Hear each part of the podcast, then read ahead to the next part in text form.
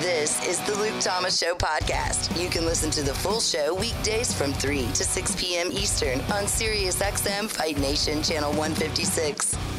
Today on the Luke Thomas Show podcast, I'm going to react to some Dana White audio in an interview he did with Yahoo Sports' Kevin Iole.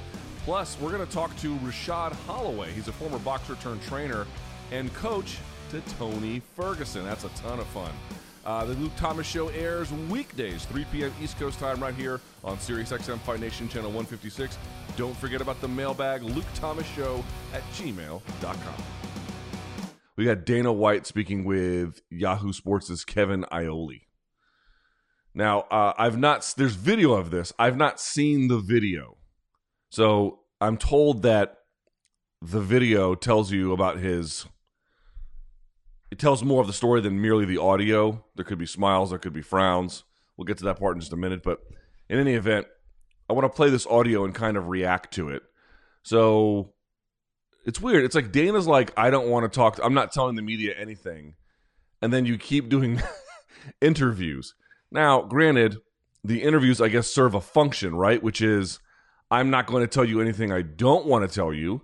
And I am going to remind everyone of things that I do want to tell you. So when he says I'm not telling the media anything, he means anything that they or that he perceives that they might criticize or examine in ways that he doesn't want it to be examined. It's also weird, right? It's like the UFC is an organization that legitimately has many things to brag about. Many, many things to brag about. And when they have something to brag about, or at a bare minimum be proud of, they tell you. They, they, they, they don't hide it at all, nor should they. This is not a request that they do that. This is not a, a plea for false humility. It's not what any of this is, but at the same time, it's a little weird, right? It's like the they're going through the commission now, which is different. They've got the blessing of the mayor and the governor in Florida, which is completely different. Whether or not what they're doing is safe and blah blah blah, you know, nobody really knows. I guess as I've said before, we're just going to find out.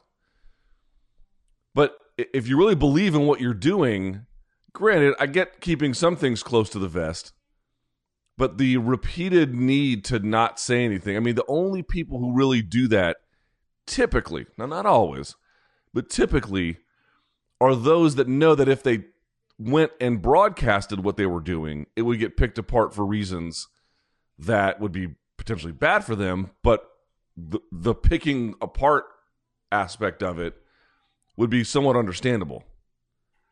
Right? I mean, if you've got if you've got something that is just great and you're ready to show it and ready to brag about it, you want to tell the entire world about it. If you're a little bit more skeptical about how the world might receive it, you you keep those things close to the vest. Again, not in totality, but in general.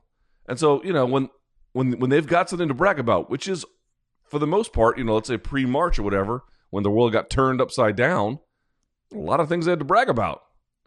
Um, but there's parts that they we're in now where it's like I just don't understand some of the. I don't. I guess I. I don't want to let my jaundiced view of the world in general overcolor the perspective here.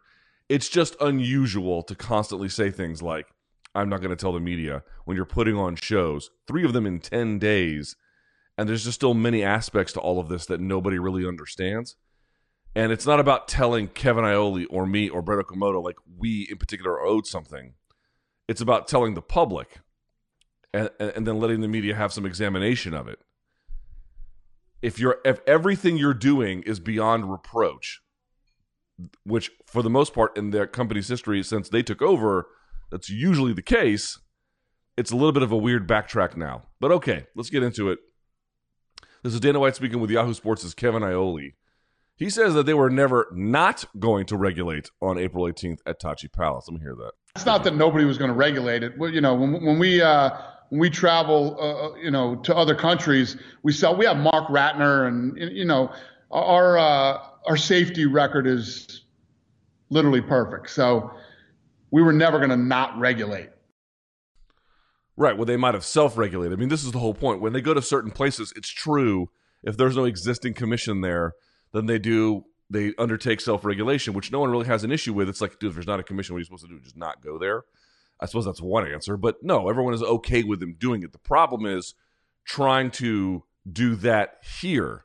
So they might have brought in all of the bells and whistles that they take overseas, but to do that when the existing state commissions aren't running as an end around, it, it creates some weird complications. Because if, if that's the case, and you can just go to places where you don't need them anymore, and you can just self regulate, even though you have a license, and then this long standing effort to run towards regulation, it creates some issues for the ABC about why they are needed at all in the various state athletic commissions. So it's not that they were going to do nothing. No, that's not the argument. The argument is not that we're just going to show up and be like, well, screw it. We're just not, you know, we're just going to do what the hell we want. They were going to follow probably every practice that they had before. And it's not like, again, to his point, he's right. It's not like that's some safety record's perfect. I don't know about that. I mean, everyone's get hurts on all these cards, but yes, in terms of following the letter of the protocol, sure. But that's not the point. The point is you do that when there's no state apparatus, not when there is. Um, talks here about getting back on track. Uh, and by the way, I've been seeing this now. You saw over the weekend the NBA uh, in cities and uh, states where some of the social distancing guidelines have been relaxed they've encouraged the teams in those cities to open up some of the practice facilities, which I think is a good idea. That seems more about getting guys reps that they need potentially in the gym versus other stuff. But uh, okay, fine. That's interesting. I saw today Bundesliga, which granted Germany's done a phenomenal job in containing this. They're going to open up. Um, they're, they're, they're thinking about resuming things. I think in May. I saw that the the uh, the I forget his official title, but someone who's involved in sports in the government in Italy. They want to resume training in May as well over in Serie A. So you're beginning to see people now, whether it's advisable or not, you're beginning to see people at least start to entertain what it might be, what it might take to get folks back to training. Maybe Bundesliga will have games. But I've often said UFC is right when they say they're going to be first. There's no doubt in my mind they're going to be first. Again, not all of these reasons for that are necessarily good, but I think in general, we can all agree uh, if any sport has the capacity to get going, granted with no gate, but at least to have the sport take place, MMA is probably going to be one of those ones that comes first. I've never taken issue with that per se. We have to figure out how do you get things back to normal, but do it in a really safe way. Mm-hmm. The only way to find out is to get out there and start doing it. Mm-hmm. You know, we're going to spend a lot of money. This isn't going to be cheap. It's going to be expensive. Um, every time that that uh, you're worried about safety, health and safety of everybody, the fighters, right. the, you know, the commission, the referees, the, my staff that's going to be there. It's not cheap. It's, it's, it's uh, expensive. It's hard, but somebody's got to take the first step and get out there. Can't you, just stay in houses till next December. I mean, I think that's halfway true, right? It's halfway true that on some level, somebody's got to get back out there and just and just try. And in that sense, everything he's saying, I think, is right on the money. On the other hand, there is a part there where I'm a little bit more skeptical, which is, you know, you, you, the only way to figure out what's safe and not is to get out there and try. That is partly true, which is to say, it doesn't matter how much care you took. The first show back is going to everyone's going to be on pins and needles about this, and you're going to make some mistakes. Again, I'm not saying necessarily catastrophic ones, but things you might tighten up on one end, and then you might realize some of the things you did were they don't they don't serve any value. Well, we can loosen restrictions there. So it's about making adjustments to the protocol, and that happens through trial and error. That part is absolutely true. The only issue I've ever raised there was in trying to get these shows going, and then they all got canceled because the world governments were shutting down. We're talking like after UFC Brasilia. The only issue I really raised there was, you know, in a matter of a week or even less, they had come up with a safety protocol for that April 18th show. And some of the things that they had gone through were pretty smart and, and full of ingenuity and clever. On the other hand, it was like, do I really think that rushing to create protocol in a non transparent way, remember, because if the commission does it, it's going to be open to the public, everyone can go take a look at it. And to just like, you know, launch into the void that way is that the best way to do it? He's right. On some level, no one really knows until you try. The only concern I think some people have raised is take your time to come up with that first level, first effort criteria. And that's what makes this May 9th show a little bit more interesting. Well, now they've had extra time. Now they've got the state government involved. Now they got the mayor. Now they got the governor. Now they're in a bit of a different situation. Doesn't make the questions about what is safe and what isn't any less difficult to answer. But that was the real complaint around April 18th. It was was just rushed into it. Oh, we figured it out. But it's like there's been no oversight of this process. This is where the self-regulation comes into effect. Back to the first part. Oh, it's the same thing that we do overseas. Yeah, well, not really though, because when you go overseas, you know everything. Like, what is the protocol for stopping the spread and preventing the spread anyway of let's say HIV when fighters fight? Look at the protocol that we have in existing states, and when the UFC borrows that, turns out that's a pretty good policy. Like they've never had an issue that I'm aware of where somebody got it because the screens that they have in place, the protocol they have in place, is really good. It's really good and it works. Um, but that's what's known. When it's unknown with an unknown threat, or at least a poorly understood threat, and a new set of protocol, taking your time to come up with something, I think, is what's right. Taking your time to come up with something, that's where you really gotta you, and you're not to get every part of it right up front.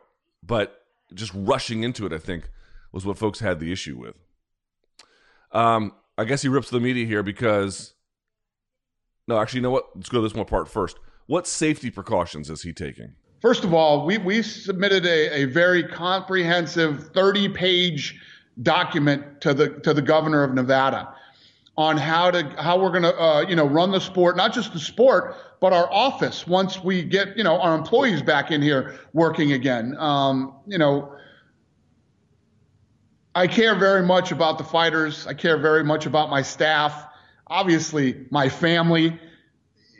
We're going to do everything way up here. You know, we, we, we always do. Health and safety is an issue for us for the last 20 years. You know, there's a lot of companies and a lot of businesses out there that now the health and safety of their employees is something new right. that they need to, you know, it's not new for us. This is something that we, you know, not only uh, deal with on, on, a weekly basis, but we, we take great pride in the fact that we have such sure. a great track record. Yeah, and look, the UFC's had to deal with a set of occupational challenges, unlike other even other sports businesses, to be quite honest with you. They, they have to deal with things a lot of other sports and other major companies would never have to dream of. That part is true. Boy, I would love to see that 30 page report. I would love to see the ingenuity of it. I would love to see what it says that's, that's good. I'd love to sort of critically consider the different aspects of it as it relates to safety for the office, for the fighters, for the events. Again, it's not it's not a question about bringing them down. It's a question of don't we all think through some kind of it's not it's not a collaborative process in the way in which a set of teammates go together to figure out a problem but in general if you come up with a set of solutions and you test them against scrutiny in general if the scrutiny is at least good faith and of course some of it will not be but if, if it's some of it is good faith and you can make some changes and adaptations to it it's actually going to make it better right? I mean, USADA came out with their initial set of protocol. And I'm not here to, to say that it was my criticism that got it changed, but there was enough industry wide where they realized there were some problems there and they made adjustments to it. Now, they should have made those adjustments up front, but because they just decided to roll in there with protocol that no one had a chance to look at ahead of time or debate or, or weigh the merits of, it just got rolled out. Um, it wasn't it wasn't by itself altogether bad, but it wasn't necessarily all that great either. And it was only through trial and error, but through public scrutiny, that these things got a little bit fixed. Right? So that's really what the issue here is. It's not about stopping them. Dude, if the UFC puts on shows, that is better for me. If you're listening to this or you're watching this right now, if the UFC is putting on shows, chances are that's better for you. What we what we want to avoid is a situation where we've not fully altogether thought this through. And being the first ones back means you got a huge responsibility there. And then for something to go wrong, because if something goes wrong, well, then you have lost all of your progress. What would what would be the value in that? What would be the value in having to backtrack on everything? What would be the value in having some kind of PR disaster? I don't understand. That would be that would be terrible. One of the challenges of being first is that it's an enormous responsibility because no one can expect a completely perfect execution especially in a scenario like this where we just don't know much about this, which of course would make you think that maybe you should be more prudent in waiting, but different discussion for a different time. Even when you want to come back, you have to be very, very, very, very, very, very careful. And in being very careful, you have you have to realize if you get it really wrong, uh, it could backfire for not just you but for the entire industry, right? I mean, it, would, it could be major consequences for not getting this part right. In any event, uh, he doesn't. Uh, I'm sure he is concerned with it. if they have a 30 page paper that they've submitted to the governor of Nevada. I would love to see that. I would love to take a look at that. And and clearly they're trying to pull the levers of government behind the scenes, which is their right to do. Still, uh, you know, a, a, lack of transparency over what their endeavors are, uh, you know, I'm less convinced is best for getting it right. I'll just put it that way. Now, Kevin Iole apparently presses him on saying, You didn't say anything about COVID testing. And I guess Dana took it to the media here as well. Let's hear this part.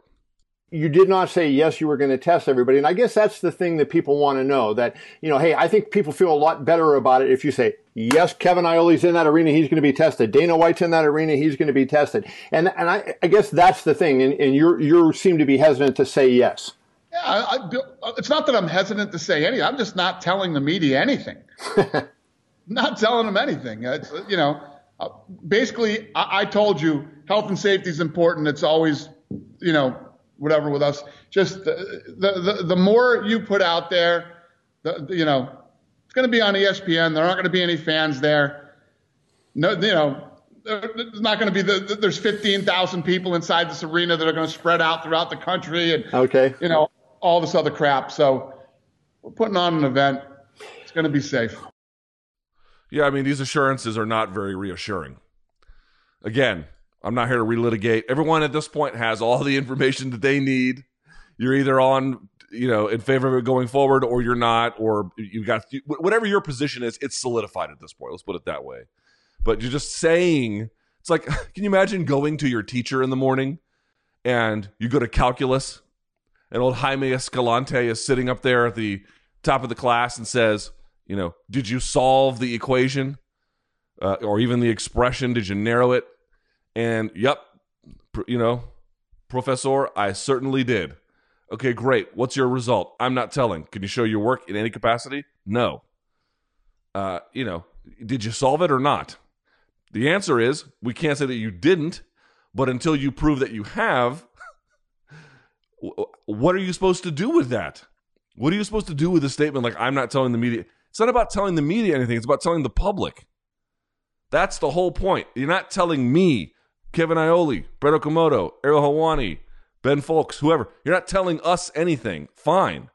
It's just about laying out in detail for the public to consume and make informed choices about and better understand and perhaps provide what could be critical feedback about what you're attempting to do here. That's it. When everything stays in house, blind spots begin to emerge. That's the point. All right. What are you going to do? Um, all right. He says, actually, he gives some details about the next few cards. Let me hear this. So this isn't the only uh, event that's going to be in uh, Jacksonville. So you're going to do two more that you announced, potentially three more. Is that correct? Three total. Three total. Okay. Yeah. So, so the we'll, 16th. Three total fights that we're going to go Monday, Wednesday. I'm, I'm, sorry, Saturday, Wednesday, Saturday, Saturday, Wednesday, Saturday, and then uh, we're going to come back the 23rd, but that one won't be in in uh, Florida. The shows uh, on Wednesday and Saturday after the May 9th show are they going to be pay per view or are they just going to be ESPN shows? I don't know the answer to that yet. Yeah, that's the part I'm wondering too. We know the one for 249 is obviously going to be a pay per view. I would, I would, I mean, if I'm ESPN, would you not want them to say, "Hey, get that off the plus and put it on the linear TV"? I would, I would imagine that they will do that. I mean, I'm guessing. I have no, I have, I have no inside knowledge about that. But if they're airing horse, you know, and anything else they can just to fill airtime, uh, then that's my hunch is that ESPN is going to want that content. So we'll see how it goes. We'll obviously update you when we figure that out and when we hear rather. But okay, Now, Dana makes a point here that I really agree with, which is the economy is going to be hurt for a while. Um, and that means there's not going to be a gate for a long time. Let's hear it. Yeah, the economy is going to affect everybody. I, I have three jobs. I need to take care of my employees. I need to take care of my fighters, and I need to get uh, I need to get the sport back on track for the fans. Mm-hmm. Those are the three things that I'm concerned with every day. You know, in operating my business. Obviously, the world is going to be different. So I've I've been thinking far ahead into the future and how this is going to feel. I don't expect to have a gate for a very long time. So, I mean, I've already thrown that out the window. So you have to look at all the different things. Um, you know, people think that I don't take this serious right. because I'm I want to come back so fast and all this other stuff. Not that I don't take it, I take it very serious. I don't plan on having a gate for a very long time. And uh, you know, things like going into the week of where we have open workouts and all these things that we do for the fans. The, the fans are going to, it's like everybody wants to ask me location, location, location. Location doesn't even matter anymore. Right. It's on ESPN. That's all you need to. That's all you need to know, and all you need to care about. Yeah, I mean it's it's great. It's good that he is finally. Um, look, man, the reason why some people thought what they did about uh, whether or not he was taking it seriously, it sounds like he is now because the business reality has sort of set in. Like these governments aren't just going to open back up tomorrow. Um, leading the charge is not going to convince scared people to come back to businesses or like how, whatever your feelings about the coronavirus, everyone else has feelings about it too. Many of them in positions of power, and they're taking a, you know, what do you want to call it, conservative approach, cautious approach, whatever you want to call it, to reopening. And I think that has begun to set in. They're making business plans accordingly. That's good news. There's nothing wrong with that. I think what some people are saying about it all, though, is the reason why Dana White might get labeled, or at least why he might perceive he's being labeled as someone who's not taking it seriously, is because he has continuously expressed comments, um, you know, about, you know, when you're comparing it to cancer, one, and then how this is all kind of crazy that governments are doing this. It's like, dude, why is it crazy that governments are doing this? There's no vaccine, there's no antiviral treatment. It's incredibly contagious and relative to the flu, much more deadly, much deadlier. Uh, yeah, of course they're going to shut things down. They have no vaccine and no antiviral viral treatment. This is the only way to stop it is to pull people apart, isolate them, and close borders. That's it. We don't, we don't, there's no other mechanism to fight it. Uh, not not that we know of. Not not that we, we can be certain is as effective as that. Now, of course, that carries its own set of risks and consequences, which we're all going to have to deal with those as well. But so, so when you say things like that, that's why you might get labeled as someone who's not taking it seriously. Clearly, if they're submitting a 30 page paper to the government in Nevada and they're trying to come up with solutions, they're taking it much more seriously than I think they were like headed to UFC Brasilia when the rest of the sports world in America anyway had shut down. And you go there and you don't do any COVID 19 testing, and that was your plan for, for UFC London as well. Yeah, I mean, that's why you're you might get labeled that way. Doesn't mean that's the, the situation that he's in right now but I could sort of understand from a different from that perspective um, why some of why he might feel that way. All right, so let me hear this part. Um, no layoffs at the UFC. Let's hear this part. No layoffs at UFC. None of my people will be laid off. Okay, not happening. And then, secondly to that, what about the fighters? Are they getting a stipend? Are they getting uh, any kind of money? Are you paying them? Uh, so, yeah, we're, we're, working out. So people who miss their fights, we're working out a whole deal for those guys, and uh, yeah, we're working on all this stuff. So, like, so just I just want to understand it. Um, let, let, me tell you what people pe- people people like to talk shit, Kevin, and uh, you know, people think they know me. They don't know me. They don't know anything about me. If if you if let me tell you what, you find out who the real people are when shit goes bad. Mm-hmm. Everybody's great when everything's good and everybody's making money and you know all this other stuff is going on and, and, and you can make lots of promises to people when everything's good. You find out who the real people are when when things go wrong in your life personally or pandemics or whatever. Let me tell you what. All the people that are with me are with me and and and I, I will always take care of my people. Okay. I'm not sure. I mean, I don't really have a response to that. It's there's not, there's not a whole lot there to respond to. Um, are they going to do stimulus checks? Let me see if I understand this. We're not doing stimulus checks. We're, we're be back up and running. Um, is what we're going to do. And, and, and, you know, a lot of people are losing their jobs and can't pay their bills and right. can't do things like that. When you're with the UFC, we're moving forward. We're, you're going to continue to work. You're going to continue to make money. You're going to continue to feed your family, whether you work here at the offices or you fight for the UFC. Um, you know, a, a, lot of the media we're, we're going crazy about me trying to pull off that fight last weekend. A lot of the media are going to start getting laid off pretty soon. This this is just the beginning. And and and we haven't even had talks about going back to normal yet. Of course. But when we go back to normal, it's going to be a very long time before things are normal again. So I've not seen this video clip. I'm told, and I've not seen this. I'm told that he smirked when he talked about media getting layoffs. I don't have a comment about it because in that sense because I did not see it. Uh, and even if he did, it, you know, look, when Dave Meltzer criticized the UFC's ratings after UFC on Fox 3, that was Nate Diaz versus Jim Miller. Dana White made, went out and made a response video where he um, essentially mocked Dave Meltzer for losing his job after being laid off from Yahoo. So if he did smirk, it would certainly not be the first time he has, I don't know if taken delight is the word, didn't seem overly burdened by the idea that media members who had criticized him had subsequently lost jobs if in fact that's the case. I'll say this though. He's not wrong. he ain't wrong. He is not wrong. There he on on every everything he said about that, smirk or, or not, he's not wrong.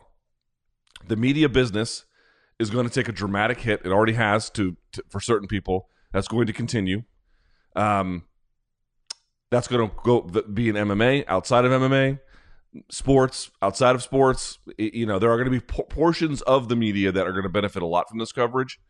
Um, but there's going to be a huge portion that doesn't. And in particular, the ones that are based on the advertiser model, which is the overwhelming majority of them. Uh, subscriber model too, but uh, the first uh, wave of major hits will happen on the advertiser model. But uh, yeah, yeah, he's not wrong about that. But of course, that's the argument that everyone tried to to make, which was uh, the people who in media might be telling you that going forward with an April 18th UFC 249 show is not a great idea, they're also the ones who are putting their livelihood at risk to a degree, or at least speaking out against their own interest by saying that show shouldn't happen. That was somehow considered to be not true. It's absolutely true. And that absolutely happened, and that's absolutely real. Uh, he's not wrong about those layoffs. There's a major site in MMA right now that's dealing with major furloughs. Those guys have not come out and said it publicly, but they've told me privately. Um, we'll see what happens with. Uh, there's been some layoffs certainly at, at other major companies all the way through, and there are plenty, plenty more coming. He's not wrong about that. Whether or not you want to take glee in that different different scenario, but he's not wrong. He absolutely is correct. All right, let me let me burn through these if I can. Uh, he discusses Fight Island here it's in a spot where I knew I could get international people in. It's about getting, again, you, you take your business and you break up all the different sets of problems you have with something like this going on. Our biggest problem is how do you get people, you know, flying here in the United States is tough enough right now. Right. They've canceled tons of flights. If you want to go from like New York to Vegas, you're going to have two or three stops, and some of these stops are overnight. Right. So imagine trying to get people in from different countries all over the world with visa and all this other stuff. So you get an island and you can fly anybody in and out of the island. All right. And then uh, what, will it, what will it look like to the viewer? Let me hear that part. The infrastructure is being built right now. And, uh, you know, there's going to be an octagon on the beach for people to train. There's going to be training facilities. There's going to be um, you know, it, it literally is being built right now. It's like if you look at the apex, mm-hmm. right? You toured the apex, of you know course. how we built it and designed it for fighting, right? Right. We can do lots of other things there from uh, concerts, comedy shows, whatever it might be, but it's designed for fighting. Mm-hmm. We are designing this island to fly people in from all over the world to fight. Want to bet when that thing is ready, they're going to tell the media all about it? I mean, they already kind of are to a degree. They're not telling us location and whatnot. But when that thing is ready, you want to bet everyone and your brother that they're going to tell the media all about it. And why wouldn't they? Because that, I mean, why, why wouldn't you? Of course you would. But this is my whole point. It's like when they have something they're very comfortable about sharing uh, for all the right reasons, they do. And if you're comfortable with your safety protocol, you might want to share that too. But that's just me thinking out loud. Uh, last but not least, there's a question about quarantining here for Fight Island fights. Let me hear this part. Here, a converse question: If people from the U.S. go out to go to this event, will they have trouble getting back in? So, is it going to be only international fighters fighting there? Yeah, that that's obviously going to be a problem too. You know, the, the whole if you leave, you got to quarantine and all this stuff. It's probably something that we're going to have to deal with. Me yeah. too. I'm going over there. I'm probably going to have to quarantine for two weeks before I come home. I don't know, but this this this is going to be the new world that we live in. That part is true. That part is true. This week on World of Basketball, Australia's five time Olympian and FIBA Hall of Famer Andrew Gaze explains how the 1992 Dream Team helped change basketball around the world. Well, I think first and foremost, basketball became the most watched and one of the most significant events of the 92 Olympics because of it. And the way in which the, the culture of basketball and the popularity of basketball was growing that what it also did is that we knew that they were going to dominate, but it gave the rest of the world a chance to compete against these players. New episodes of World of Basketball are available every Thursday on the Sirius XM app and Pandora. Let's go now to our uh, interview for this hour. We spoke to Rashad Holloway. He's a coach and trainer of Tony Ferguson, former boxer himself, who Tony had befriended we pick his brain about his background in this part of the interview, um, as well as how he met Tony and how he got to work with him. It's a fascinating conversation. Let's get it started. All right, joining me now on the hotline is a, uh, well, his bio says retired boxer and coach to Tony Ferguson, but he's a lot more interesting than just the bio and social media. It's Rashad Holloway. Rashad, how are you, good sir? I'm good, man. How about you? Doing good. Hey, let's uh, back up a step. For folks who may not know you, I read out your bio there for just a second. What is your uh, your combative background. How did we arrive in the position that we're talking today? Accident. oh man, 23 years of boxing. Man, I started at eight years old. Um, I retired at 31. I boxed my whole life. from Cincinnati, Ohio. Born and raised, um, long amateur background. Well, I fought amateur what, 14 years and nine as a pro. Wow. So uh, how did you end up coaching MMA fighters? Really accident. I'm, I'm, gonna be honest with you. Like I never wanted to be a coach at all. Like I hated it. Like, like um, not really hated it. Like I retired early. I retired like at the peak of my career about from an injury. So it, it was kind of hard for me to put on the coach's hat. You know what I mean? I wasn't ready to hang up the gloves and accept the fact that I was a retired fighter. It was, it was kind of hard to deal with, but um, this happened by accident. Like um, my first fighter I had was trying to, oh yeah, I was assistant coach for a boxer, Shawn Porter. When he fought for the welterweight title, he beat Devon Alexander. Wow. I was assistant coach for that. Me and we all grew up together. Me and his father were real close. So I, I was um like I said, assistant coach for that. The second one was um Spencer Fisher. Believe it or not, when he fought Sam Stout. The King, yeah.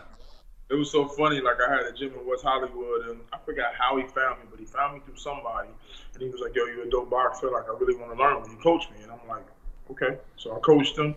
That was that, and um, I ended up um, being referred to Tony. Tony was looking for a boxing coach, and you know his management at the time, who I've known for years, um, they reached out to me. They asked me would I take a look at him. He came to Wild Card. I took a look at him. He was real eager about boxing. Didn't know anything about Tony.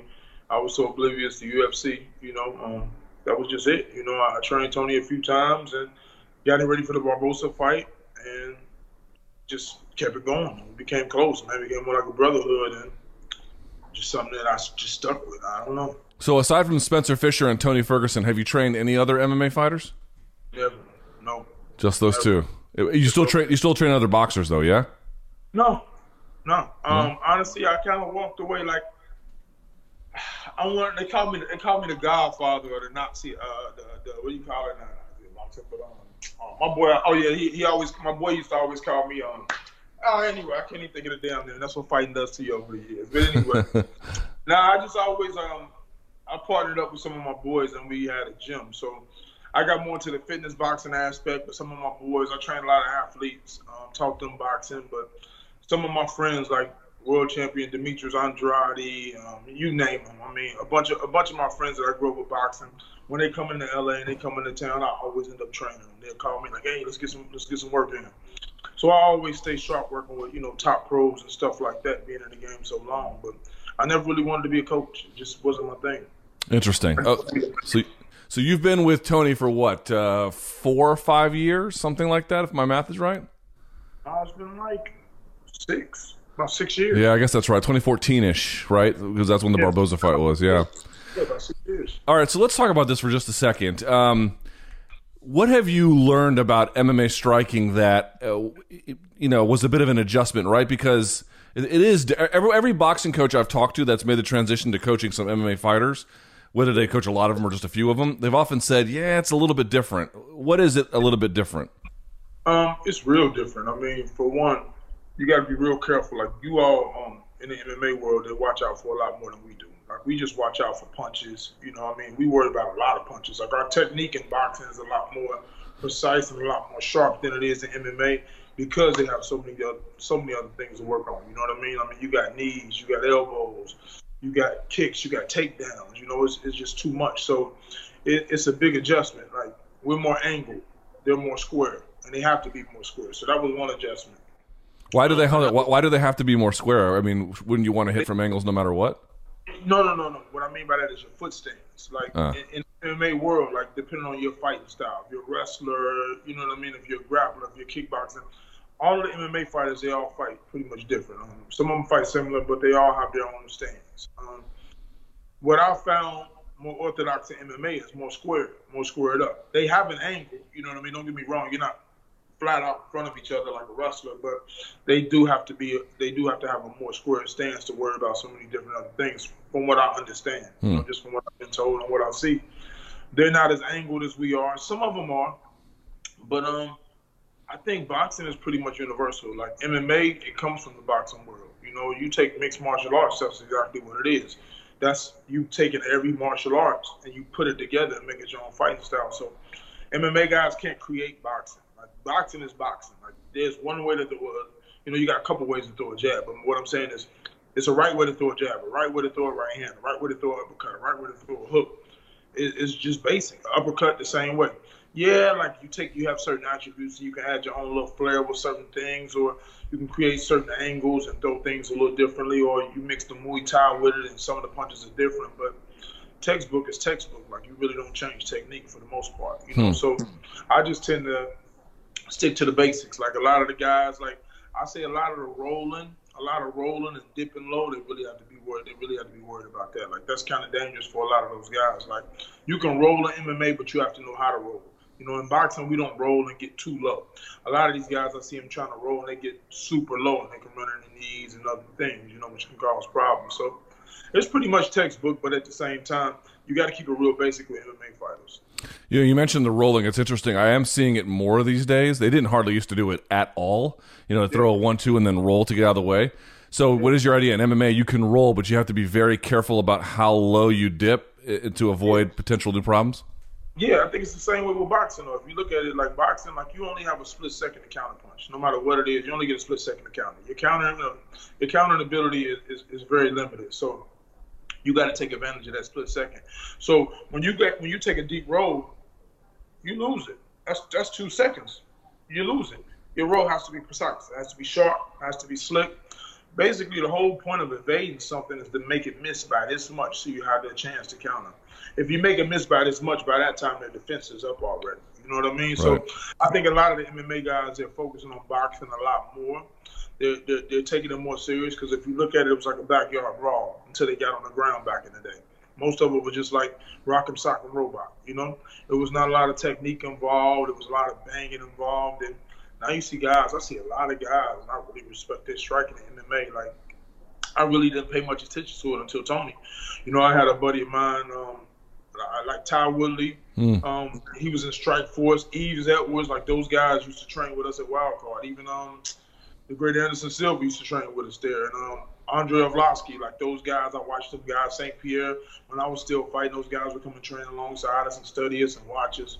You know, so I watch those guys and they really respect boxing, and the guys that really do, you can really see because their game goes to another level. Yeah, no doubt about it. It's just some of them guys got the chin for it, and some of them don't. you know what I mean? it is what it is. Yeah, you're seeing a lot more crossover. You saw like T.J. Dillashaw spar with Lomachenko and and some other ones as well. It's good to see that MMA fighters take it a little more seriously now. Yeah, they have to. I mean, you got to think because majority of the fight is striking. Majority of the fight is striking. I mean, your whole stand up, that's how it starts.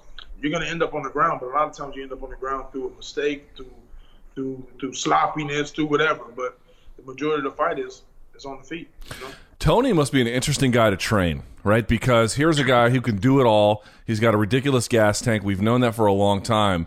But, you know, he's he keeps a frenetic pace. He's fighting in all the dimensions almost at the same time, you know? Um, when you teach a guy like that boxing, I wonder what your approach must be. He's not a, he, even by MMA standards, he's not a normal fighter.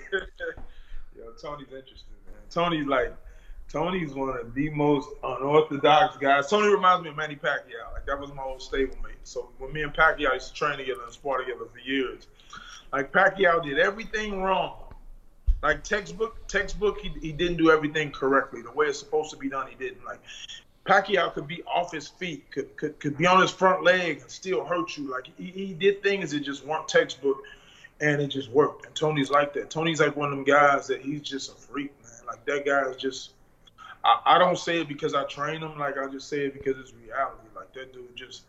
He does he does things that they say you're not supposed to, and it works. He's just so unorthodox that it works for him, and that's what makes him him. You know what I mean? That's what makes him him. Like as far as boxing, Tony respects boxing. Like he grew up in Oxnard, so I don't know if you know much about Oxnard, but that's where the, Mikey Garcia, Yep. Robert Garcia's are. Tony's father was was his boxing coach, and Robert Garcia trained him as well, who's Mikey Garcia's coach. So Tony came from a boxing background. I mean, Tony's a Tony's an Oxnard full hardcore Mexican. You know what I mean? He he he, he comes from a boxing background, so he understands and respects boxing. Of course, Tony Tony trained himself for a lot of years along the way, so Tony developed certain techniques, and that's what makes Tony Tony because it's like he used his own will to get him to where he got to. Like as far as the whole winning the whole tough the whole tough competition, the TV show.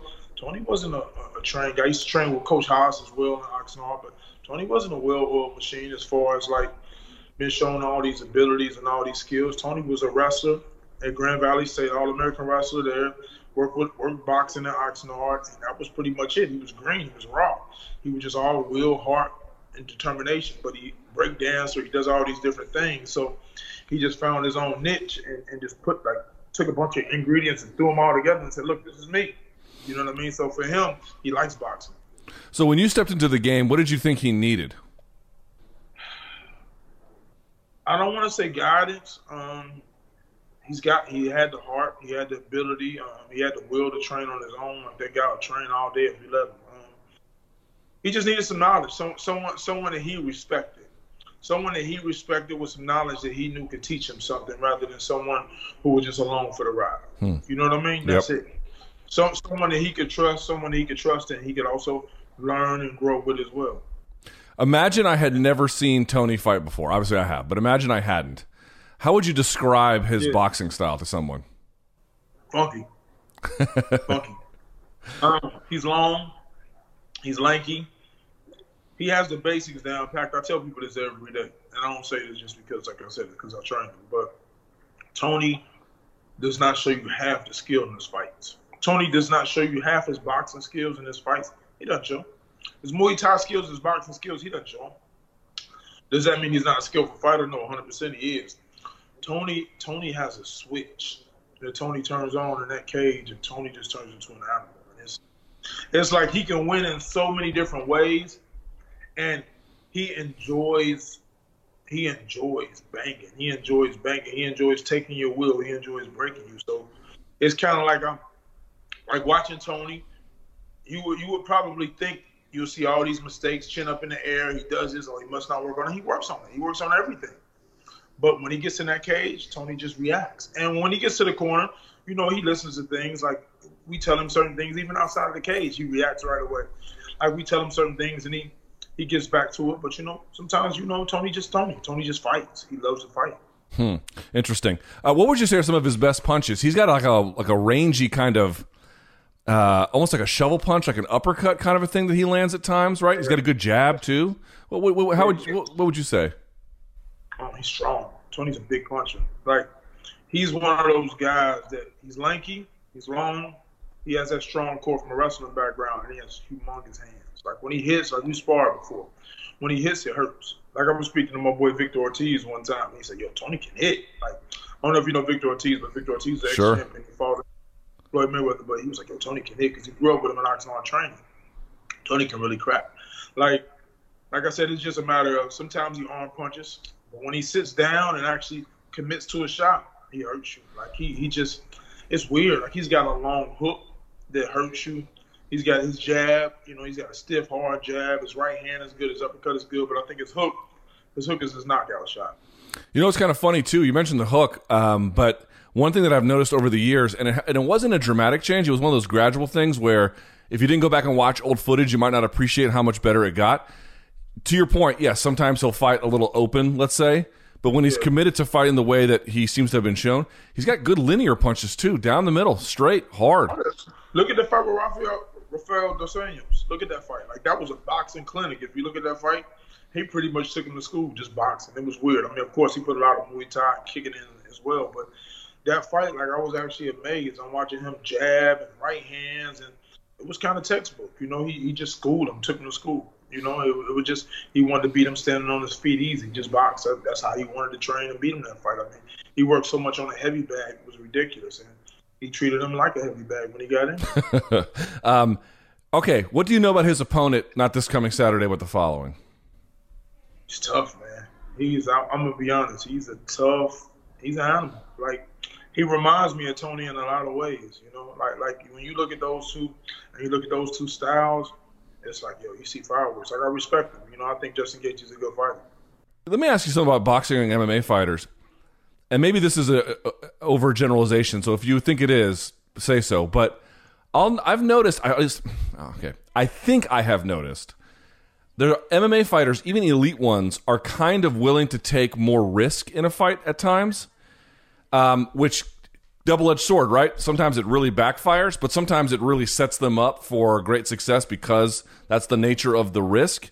And Gaethje seems like one of those guys where he will just accept a certain amount of risk that, for example, even great fighters like Canelo, Cotto, I don't know, they just would not do.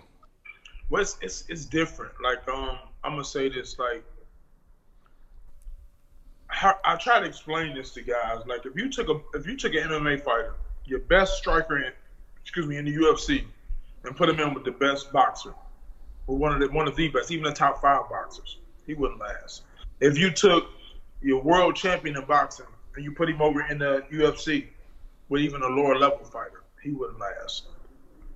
Our training is so much is different, man. It's like you connect like it's like in, in the UFC and the MMA world, you're a jack of all trades.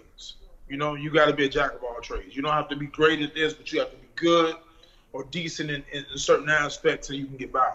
Um, because that's how the fight game works in boxing, if you watch, there's not many change of guards. Like you watch the guys, the champions usually last and stick around for a while. You don't see as many changing the guards as you do in the UFC. And I'm gonna say this because boxing is it's, it's so hard to explain. The instincts, the reflexes, like it's so crazy. Like you're training, you gotta, but you gotta remember you're only training for one thing, and that's boxing. So guys have a lot more advantages, and you can't jump in the boxing at 20 years old, 18 years old and be and, and think you're to become a world champion. It takes years to build those instincts and reflexes. You, you, you. It's hard to explain, but it's so much more precise. It's so much more technical. And in boxing, you have zero room for errors. And guys are like, it's like a chess match. Like watching two great boxers is like a chess match. It's not easy to hit a guy like it is in the UFC. It's really not easy. Like UFC, you see a lot of these guys getting hit with certain shots in boxing, you'd be lucky to hit a guy with three flush shots in one round. Hmm. It's hard. I see. The, the elite level, it, it's just it's so hard. It's, it's it's it's so hard to explain, but it's it's different levels. So because MMA is so much more offensively open ended, it can go a thousand different directions, Exactly. and because guys can't develop the same level of specific skill per each of those because it's just not possible. It actually allows for a little bit more risk taking because there's just going to be more openings. A hundred percent, hundred percent. Yeah, you leave yourself open for so much, for so much in the in the MMA world. You know what I mean? In boxing, you're only open for an uppercut, a jab, a hook, you know, overhand shot. Like you're only open for certain things. Period. MMA world, you gotta you're open for a knee, uh, spinning backhand. You know what I mean? An elbow. Um, list goes on. You know what I mean? A Right. takedown. You're open for everything. It's, it's too hard. You know that's why that's why UFC is so exciting like boxing boxing is one of those things where boxing is exciting people get excited off a fight like oh that was a great fight but boxing was never designed for that boxing was a sport it was a chess match. I mean you take boxing back to the old ancient days and boxing was a sport that got people out of poverty you know? So boxing should always be respected because it's a chess match. It takes a person with great skills. Like if you took two guys like like boxing like having a guy that, that's a professional boxer is like putting them it's like having a guy that goes to the gun range every now and then, a gun, and a guy that goes and, and, and is a sharpshooter, a marksman. The marksman's got a big advantage over the guy. Like it's not even a comparison. So taking a boxer to a guy who practices boxing on the MMA world who works on it, no comparison. It's not even close. So here's why I asked that. It's because Gaethje had a, a bit of a rough run in his first three fights. He won one, he lost two against guys who are more technical, Eddie Alvarez and Dustin Poirier. And then he kind of switched his style up, and he's won three in a row, all in the first round. Barboza being one of them, Cowboy being another. Um, Still, though, he looks to me like a guy, even though he's cleaned up a lot of his defensive issues, he's one of these guys who I think makes calculated moves on risk, takes the risk, and then gets the reward from it. And I'm wondering, how do you beat a guy who's not afraid of risk? You have to see, man. I'm, I'm gonna be honest with you. Like it, it- a guy like him, Gaethje is Gaethje didn't change. I looked at all his fights. Gaethje's been the same beast he's been. Like Gaethje has, Gaethje tells you right away. He says you're gonna. He said I'm gonna knock you out, or you're gonna knock me out. In, in the beginning, he didn't care. He didn't care about being a world champion. He just wanted to be exciting. You see certain guys who really love it. He loves the pain. He he loves to fight like that. Like he doesn't want to fight it's like that. He doesn't even want to go to the ground.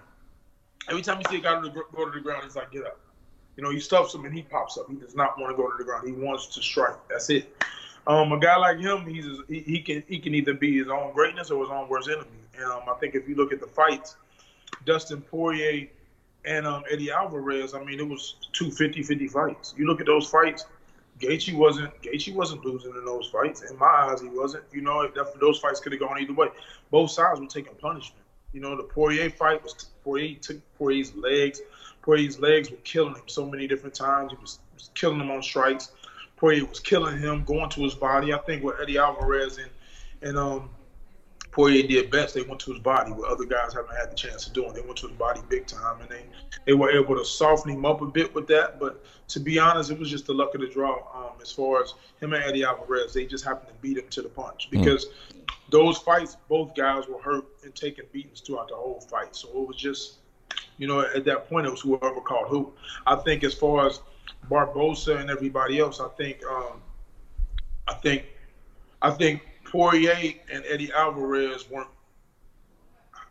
How can I say this? I'm not a disrespectful guy because I respect every fighter, being a former fighter myself.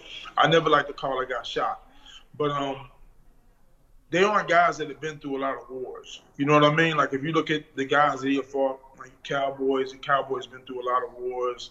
Barboza's been through a lot of wars. You know what I mean? And um, I don't know the tall kid he fought that he knocked out. He just clobbered Vick. him. Yeah, Yeah, Vick. he clobbered him, but um, you know, he happened to catch him at the right time. That guy was putting up a good little fight in the beginning, but um, I think those guys, I think the Eddie Alvarez and the Poiriers were a lot sharper. I think they were a lot hungrier. I think they were a lot, lot more youthful as far as, as far as wars in the ring, and they could withstand a lot more punishment. You know what I mean? They were able to take it like because Eddie Alvarez and Poirier took punishment.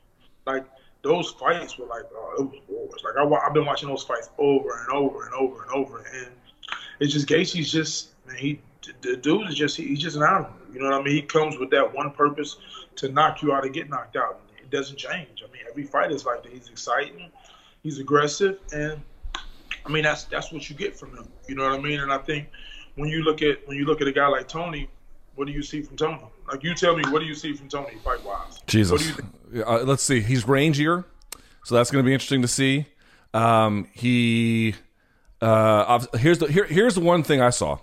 The Poirier fight ended at the beginning of the fourth. The Alvarez fight ended at the uh, end of the third. So right around that 14 to 16 minute mark is where he fell in both of those occasions. So I wonder, I don't know, but I wonder if that's like a threshold you push through 15 minutes.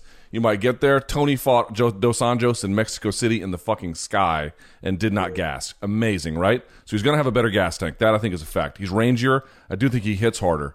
The only thing that sort of stands to me is that like uh, Gaethje has gotten a little bit better about finding his way to the inside, and he'll slam a shot home. And at that point, you know, with those little ass gloves, doesn't take a whole lot after that. You're 100 percent right. I mean, I think you're talking about two guys you can't prepare for. That's why I asked you that. Yeah. Those are two guys that you really can't prep for. Like Gaethje, you can say everything you want to say about him. You can get ready for this. Listen, at the end of the day, you can come up with a game plan, have that in play, stick to it, and it's Tony's job to adapt in the ring when that game plan doesn't work. But I don't believe in having one game plan. I believe in fighters adapting. I don't believe in game plans. I believe you cannot train like people. Some people disagree with me, and some and some don't. You know, I mean, some people disagree with me, and some do. You know, um, but I think at the end of the day, you really can't prep. Like you really can't prep for one specific thing from a fighter, like especially in the MMA world. Like you can say, "Oh, I think he's gonna do this. I think he's gonna do that." Freddie Roach, my old coach, told me something, and it hit home. He said, "Fighters are creatures of habit." He said, "You ever see a guy and he double jab, and every time he double jabs, he steps back. Every time he throws his right hand, he'll drop this. Every time he throws his punch, he'll step over here." Like I had to think about it, and fighters are creatures of habit. They're not mistakes. Fighters don't make mistakes to happen. We do things because normally is what we do. Like I've sometimes watched guys, they'll throw a certain combination, they'll come back, they'll bounce three times, and then they'll come back, and they'll bounce three times, and hmm. come back, bounce three times. It's a habit. That's something they can't change overnight. You know, so when I look at a guy, if I'm a plan for something or if I'm gonna do anything, I'm gonna look for one habit that he has, one habit that I see that he does over and over and over and over, and I'm gonna say, look, we can do this when that happens. Other than that, everything else has to be done in the cage from you adapting. Like I believe when you train, when you train right, when you train on all your technical skills, when you train to the best of your ability, hard, when you, when you don't cut any corners, and you make sure that you're, you're the most technically sound, profound fighter you can be, I think you're good. Now there are certain small things that you can do, like if you have a guy that that has horrible foot movement, you work on your footwork. You work on making him turn and move and follow you more. You know what I mean? You, you, you work on his weaknesses, but at the same time, like I said, fighters are creatures of habit. And I believe that at the end of the day, you really can't prep for certain guys, or you really can't prep for people the way people think you can. Oh, we got this perfect game plan. Like I said, you can you can prepare for certain habits that he has, but at the end of the day, you got to train to just be be the best that you can be on that day. You know what I mean? And at the end of the day, it's up to that fighter. Like every fight I've had, like we would have a game plan to do certain things based on habits he had, but it was up to me to adapt. And when I came to the corner each round, my coach had to tell me what he saw. So that's what I believe. That's where the change is done. When he comes to that corner, like we have to be able to tell him what we see, the things that we see he can exploit. Other than that, he has to be able to adapt in that ring. Last question about this, and I'll let you go. I really appreciate your time. It's been a great conversation. I wonder what your perspective as a boxing coach might be on leg kicks, which is both something Tony does well as well as Justin Gaethje. Is there any kind? Because obviously there's no leg kick in boxing, kickboxing yes, but not boxing. But um, is there anything as a boxing coach you see as a potential solution for an opponent who might have that as a part of their arsenal? The only thing I can say is, you know, that's a, I always say that's out of my pay grade. Like I don't, I don't really work on the whole kicking part, but the only thing that kind of makes sense to me is I work on balance. And if you're not set, you can't be kicked. And what I mean by that is, if you have a guy that likes to kick, every time you see him getting ready to set, like there's certain things I, I notice a guy does when he kicks, and one he has to be set to kick. You keep a guy off balance, he can't kick. You know, you keep him guessing, he can't kick. Also, your own footwork. If you have a guy kicking with his right leg all the time, what does that mean? You move to your right. Take that right leg away from him. If you if, if he kicks with that right leg, why would you move left and walk right into his right to his right kick? You know what I mean? Mm-hmm. You have to be able to set back. You got to be able to be in and out real quick with your feet as well. Those are things that you can do. Those those are the things that keep a guy offset that likes to kick. That's pretty much all you can do from a boxing standpoint. Now, as far as the blocking and everything else, like I said, it's out of my pay grade. That's up to the Muay Thai coaches and all them. But I mean, it's pretty basic when you think about it. Like it's like a car. How can a car turn left? A car turns left basically by getting to the light, turning left on the steering wheel. It's pretty basic. The car has to be grounded. It has to be able to do that to move. Like in order for a guy to be able to rotate his legs to kick, he has to be grounded. He has to be set. He has to be able to do that. Now, if you move or if you do anything to keep him on balance, he can't kick. Interesting. Uh, Rashad, I really appreciate this conversation. I'm looking forward to May 9th. I don't know who the hell's going to win, but I know it's going to be one hell of a battle. And uh, I always like talking to coaches. I think are some of the most interesting people in the sport, and I've really profited from this conversation. So thank you for making some time for us. It's going to be fireworks, man. Like, man, you, you guys are great. Like, the UFC world, the fans are great. I just, you know, I know they're going to get what they paid for. It's going to be an exciting fight, man. You got two warriors going at it, and it's fireworks. You got Fourth of July early. I guess we certainly do. Thank you so much, Rashad. Have a great day. You too, man. Take it easy. All right. Thanks for listening. Catch the Luke Thomas Show live and in its entirety weekdays from 3 to 6 p.m. Eastern on Sirius XM Fight Nation Channel 156. On Twitter, follow at L Thomas News and the channel at MMA on Sirius XM.